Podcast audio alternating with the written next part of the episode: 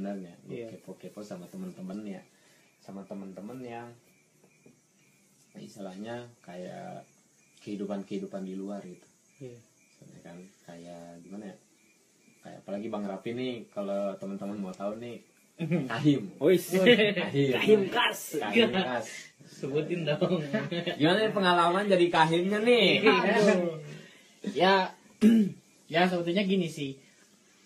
Ini ceri- sedikit cerita dulu ya. ya Dok. boleh boleh Karena kan ya tadi kembali ke pembahasan awal, kita kan basicnya sama-sama pesantren gitu ya, Ah. sama-sama basic agama gitu. oh iya nih gini aja lah pertanyaannya ya kan kita nih basic sama Iya, pesantren yang gue pengen tahu apakah orang pesantren ya kan orang pesantren ya udah balik aja ke pesantren lagi gitu Iya, belajar bener. agama lagi nggak usah Iya. jauh-jauh kayak misalnya bang pak bang eh, bang Raffi ini ngapain belajar ekonomi ya kan Iya, iya. nah apa sih pentingnya ekonomi di Islam Ah, iya, iya, iya.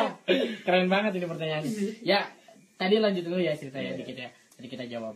Eh sebetulnya kan dari awal memang masuk ke ekonomi lalu ya singkat cerita banyak dinamika atau banyak perbedaan segala macam gitu ya yang ada gitu di ekonomi lalu saya mencalonkan diri pada waktu itu menjadi kahim gitu ya Hmm. bukan mencalonkan sebetulnya didorong oleh teman-teman semua yang percaya Hmm. ya udahlah naik ke segala macam gitu kan awal awal memang nggak percaya diri Hmm. karena ya teman-teman bayangin aja ya saya basic dari pesantren Hmm. saya basic dari ya bisa dibilang agamis banget gitu ya Iya, nggak iya, tahu iya. yang namanya harus jadi kahim ngapain aja gitu Iya, kan. Ustadz Raffi gitu. kan maksudnya eh, kalau kitanya nggak percaya diri ya kita bisa mikir ya gua dulu di pesantren terus di kuliah jadi kahim nekat nekatan untuk Bisa apa, mencalonkan, ya bisa kan? apa Bisa gitu kan apa, ya bener. tapi kan orang lain mandangnya kan kayak gitu gitu kan tapi tapi Bang Raffi dulu di pesantren ketua OSIS loh. kan itu dasarnya. Paham, Itulah. itu kan beda konteks Oh, beda gitu.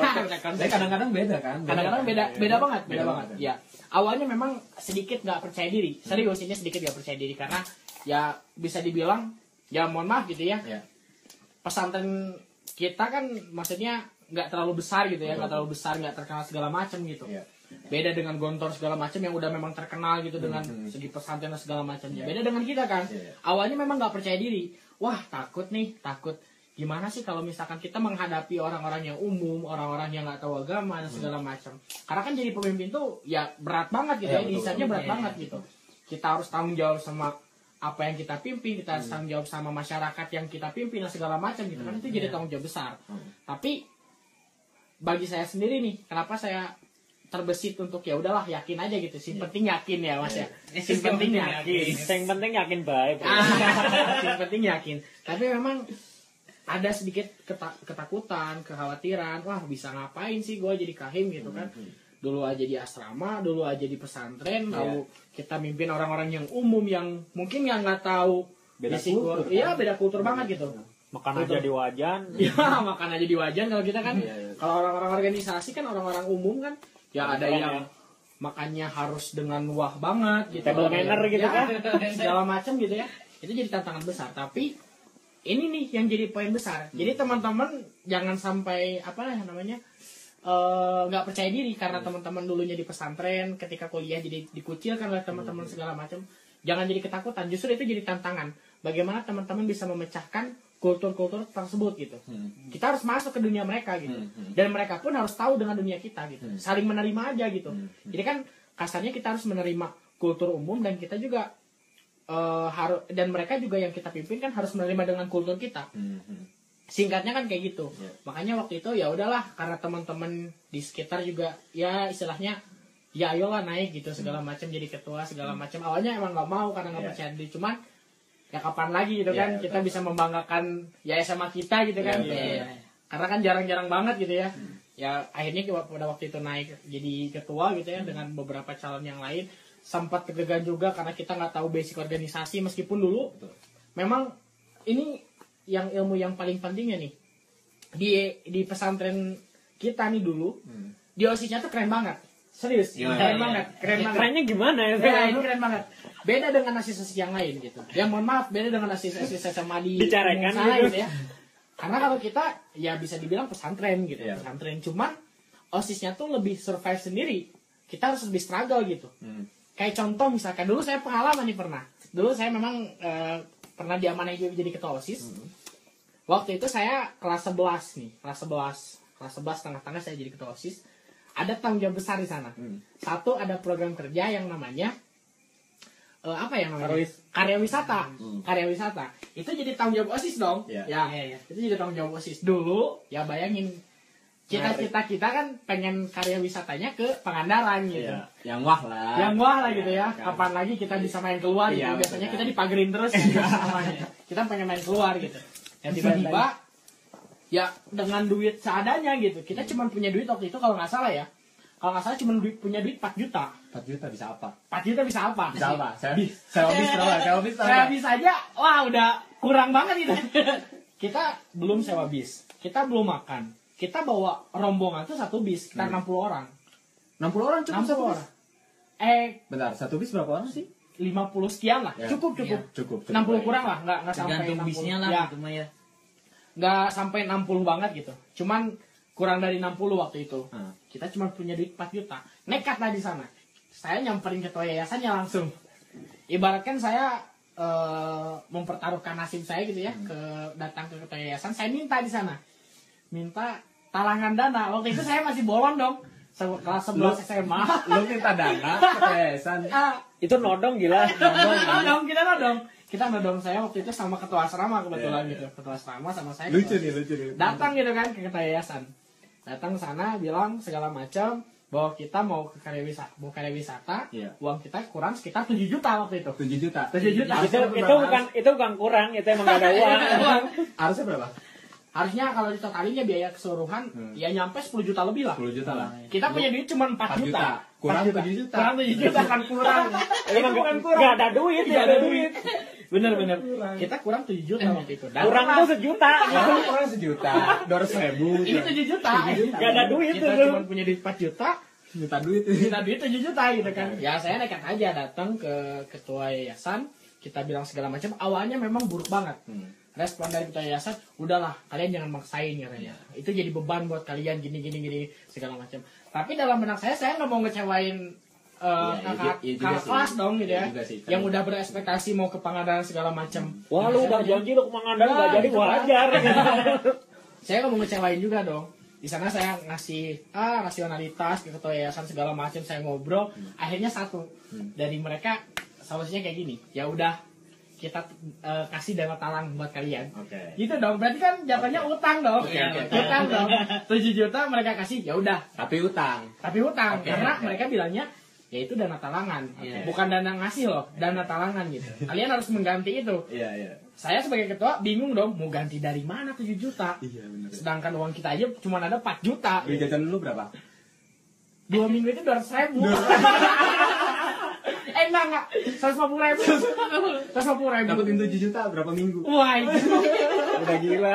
udah gila banget. Waktu itu ya akhirnya mereka kasih ini dana talang ya berarti kalian jatuhnya minjem. Ya. oke. Eh, menurut gua 7 juta gede loh. iya banget. Apalagi tahun 2000 berapa itu kan Iya, Kalau Ukuran kami- anak SMA lah ya. ya ukuran anak SMA kita Iya. dua minggu aja seratus lima puluh ribu. Banyak, gede banget. kita minjem duit 7 juta gitu. Mikir apa kan? Hmm. kalau logikanya. Ya akhirnya kita datang apa namanya eh minjem duit langsung dicairin tuh. Hari itu juga besoknya lah. Cairin duit. Kabar gembira dong buat anak-anak osis. Nih 7 juta tapi saya kasih kabar ke mereka ini uangnya minjem segala macam. Iya. ya yang penting Pahit ya manisnya lah. ya, Iya. Ah ya bodoh yang penting berangkat gitu. yang berangkat kan mereka nggak mau tahu. Ini tanggung jawab gua kan. Holiday Yang- gitu kan. Iya sih yang jadi ketuanya ini tanggung jawab gue banget gitu kan. Jadi ketua osis minjem duit 7 juta ini minjem lagi dia talang. Ya udah akhirnya Hmm. karya wisata lah kita berangkat. Kita nyewa bus kita oh yang wow semua lah gitu. Busnya yang bagus segala macam. Kita berangkat akhirnya ke sana ke Pangandaran terus ke pantai-pantai di sana lah banyak banget kita datang ke sana emang ini singkat cerita ya ini ada sedikit apa namanya kayak sedikit wah di jalan tuh orang lain kan happy banget kan Hmm. happy banget gitu ngelihat eh, apa namanya eh, Pikiran. Pantai gitu Hmm. menikmati banget. Iya Holiday, sih. Nah, kan gua gitu kan gua. Kepikiran duit 7 juta gua ganti dari mana ini kan Ini foto dulu, foto dulu ya. ya perut. foto muka cemberut kan. Ya orang lain kan anggota-anggota kan senang-senang aja kan. Iya, iya. senang-senang aja. Yang lain kan ya taunya uang ada gitu kan berangkat kita jadi ke sana. Ya gua gitu kan mikirin aduh ini duit gantinya gimana? Sih cerita beres satu kali Iya. wisata. Pulang kan. Bingung banget itu. Gua mau gantiin uang dari mana sueknya banget. Pulang sekolah ketemu sama ketua yayasan dipanggil. Ditodong. Ditodong. Ditodong. minggu setelah gitu kan. Dipanggil gua ini gimana cina? Karya wisata selesai gimana cina? Kalian ya laporan lah. Iya. ya alhamdulillah senang banget gitu kan. Iya. teman-teman yang lain karya wisata ke Pangandaran jauh banget gitu Iya kan. seneng. seneng banget gitu kan. Seneng nah dalam- ini gimana nih uang gantiinnya. Udah di udah ditanya kayak gitu kan. Aduh ini gimana? kata gua kan duit 7 juta oh iya kata gua kan bilang ke ketua yayasannya kita cari dulu lah segala macam dikasih waktu sama mereka sekitar ya udah sok kalian ngobrol sama saya lagi kalian mau ganti lewat apa kalian seminggu eh, kemudian masih mentok dong kita kita danus tiap hari penghasilan satu minggu nggak nggak nggak lebih dari lima ratus ribu Dan sapan tuh, dan sapan. danus popcorn Iya. Jangan popcorn. Jangan popcorn. Oke, jangan nggak popcorn. nggak sampai lima ratus ribu banget Popcorn ala Aji Afandi. Iya. paling dua ratus ribu seminggu gitu kan Eh, laba buat kita. Akhirnya sampai ketua yayasannya kesel banget mungkin ya. Iya, iya, iya. ngelihat kita saya dipanggil lagi waktu itu. Waktu tiga minggu ke- setelah apa namanya setelah kayak wisata atau sebulan lah Mm-mm. saya dipanggil lagi. Mereka bilang ya udahlah kalian simpel aja gantiinnya sekarang. Cina. Wah terus saya tanya ke ketua yayasannya gimana caranya gitu kan. Hmm. ya udah kan ya bilangnya kan umu gitu ya kata yayasannya umu sama abah gitu kan. Umu sama abah bilang itu halaman di eh apa? Halaman belakang umu sama abah kan kotor gitu. Iya, iya. ya kalian tahu kan ya. Iya. jadi kalian cara gantinya tuh dengan bersih bersih tiap hari ke sana tuh itu awal gitu itu baru awal. Saya baru tahu loh. jadi tiap hari Oh tiap jadi hari, basicnya tukang ngebon loh. tiap hari nih kita kan sekolah dari jam 7 nih sampai jam 3 Hmm. beres tuh setengah empat Iya. setengah empat beres. Orang lain main yang bukan osis tuh main main di lapang gitu kan futsal segala macam. Lah kita bersih bersih siap banget. banget. Kita bersih bersih dari jam 4 sampai jam setengah enam. Kita bersihin rumput segala macam pokoknya kita bersihin di sana sampai berapa minggu bersih bersih kebun udah beres ke kebun Ya. kata ketua yayasannya belum ya uang 7 juta kan gede banget gitu Iya, Gede banget sih. ya. udah itu kita ada Al-Quran baru di sana Hmm. kita suruh nyampulin di sana nyampul Al-Quran. Oh. Itu Jadi Fresh banget lah jadi berapa lama yang kayak gitu tuh? wah lama banget sumpah Sampai lulus nggak? enggak sih Berapa bulan berapa bulan gitu?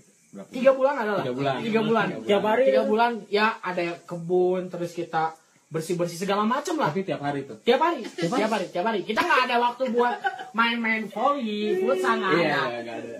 saya bilang ke anggota. Ya ini konsekuensi kita minjem duit biasanya jadi kalau orang lain setelah sekolah harus main ya kita eh, wayahna gitu kan. Oh, lu sih beres-beres duit. gitu kan. Kayak gitu. Awas dia ngomong kayak gitu. Tanggung jawab kan. ya tapi maksudnya ya setelah itu selesai lah gitu ya utang piutangnya saya dipanggil ketua yayasan ya udah Nah, dari lah. pengalaman ini nih dapetin apa nih di organisasi?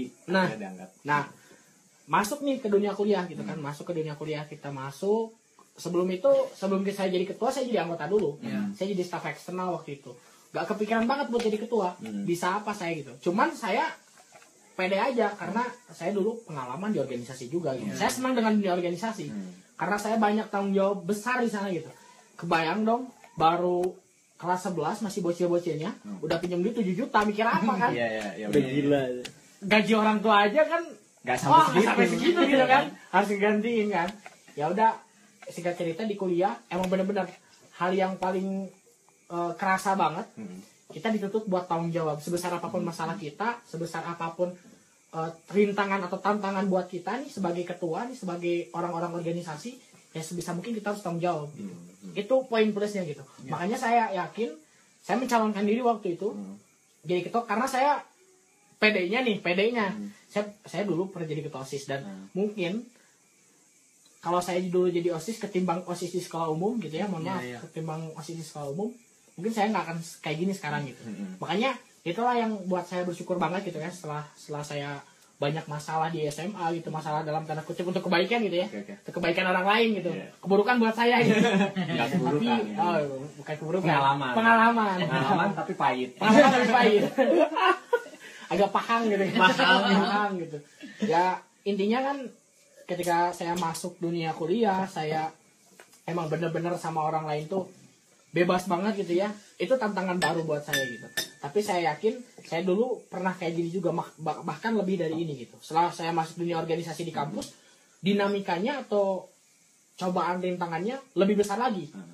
tapi poin plusnya saya dulu pernah loh gitu Iya. ada di posisi kayak gini. Iya, iya. pengalaman dong. Karena berbicara persoalan organisasi satu hal yang bikin organisasi itu jadi besar atau enggak. Jam terbang seorang pemimpin. Hmm. Pengalaman seorang pemimpin bagaimana cara dia bisa menjadi pemimpin yang baik gitu Hmm. kan ya salah satunya dengan cara komunikasi kita yang baik Hmm. bener tadi yang dibahas mengenai agama dan segala macam ketika kita komunikasi sama si A dengan si B cara kita berdakwah kan beda Hmm. Iya, iya. kalau kalau Doni misalkan dia sering apa namanya dia orangnya anak pang misalkan Hmm. sedangkan Bang Ujay agamis banget gitu ketika saya mau menyampaikan sesuatu beda dong antara saya menyampaikan ke Bang Ujay sama ke Bang Doni gitu kan. Nah, betul. salah satu contohnya sih kayak gitu gitu. Itu Iya, iya. sedikit cerita lah gitu ya.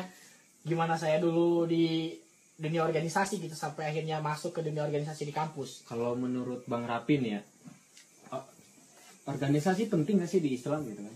Organisasi penting nggak di Islam? Hmm, penting banget. Penting banget. Penting banget. Karena contoh gini kita kan di Islam punya tujuan atau enggak? Punya dong. Punya. Punya pasti dong. pasti. setiap kita hidup kita punya tujuan. Betul betul. Ya mau kita ngelakuin apa pun Hmm. mau kita mandi kan tujuan kita untuk apa? Bersih. Betul Iya, betul, iya. kita di organisasi dituntut ada ada adanya tujuan kan? Betul. sama aja dengan kehidupan kita sehari-hari. Hmm, betul. bagaimana si tujuan itu bisa tercapai dengan cara yang seelegan mungkin? Betul. dengan cara yang istilahnya kan kita pakai strategi tuh Hmm, contoh nih kalau kita di dunia sehari-hari nih hmm. kita mau eh, berangkat nih ke Bandung misalkan Hmm. dari Lembang ke Bandung. Nah, kalau kita pakai ilmunya organisasi kan kita harus memikirkan jalan yang paling dekat ke Bandung tuh ke mana sih? Iya. itu kan bicara strategi. Hmm.